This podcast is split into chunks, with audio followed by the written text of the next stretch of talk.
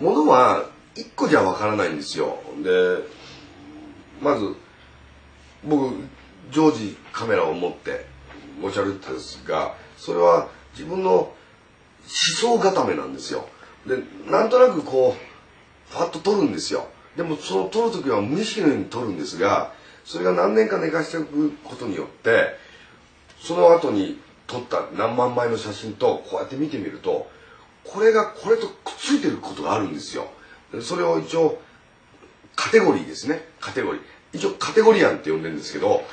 あの、一個ではわからないことが、三つ四つ揃ってくると、一つの、まあ他人からしたら、それはそこに入らんだろうっていうことが、俺には入ったりすることもあるじゃないですか。で、俺には入らないけど、相手の人には入ることもあるんですよ。だから、こう、義務教育で受けた大雑把な、あのー、なんか、政治とはとか、なんか大きいじゃないですか。出だし大きいから、わからなくなるから、政治って聞いたら何を浮かぶかっていうのは、小泉さんの頭とか、あのヘアスタイルじゃないですか、もう当然。ね。またああなってくると、それこそ最近はそういうカテゴリーになったけど、リチャード・ギアも入ってくるわけじゃないですか。小泉さんのヘアスタイルが。和製リチャード・ギアまで呼ばれてるってことは、政治からこう、小泉ヘアからこう、シャルイダンスまでこう、カテゴリーされていくっていう。そこが、あの、個人個人の個性って呼ばれてるやつで、個性の、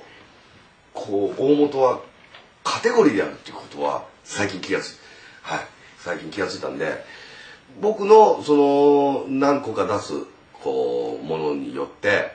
僕の中では一緒の部屋に入ってる人たちなんですよ。この人とこの人、部屋違うでしょって言われても、俺の中では一緒だっていうことは、ちょっと言いたいんですけどね。うん、それは別に70年代とか60年代の大きい器じゃなく、僕の小部屋に入ってる人たちなんですけどね、それは。はい。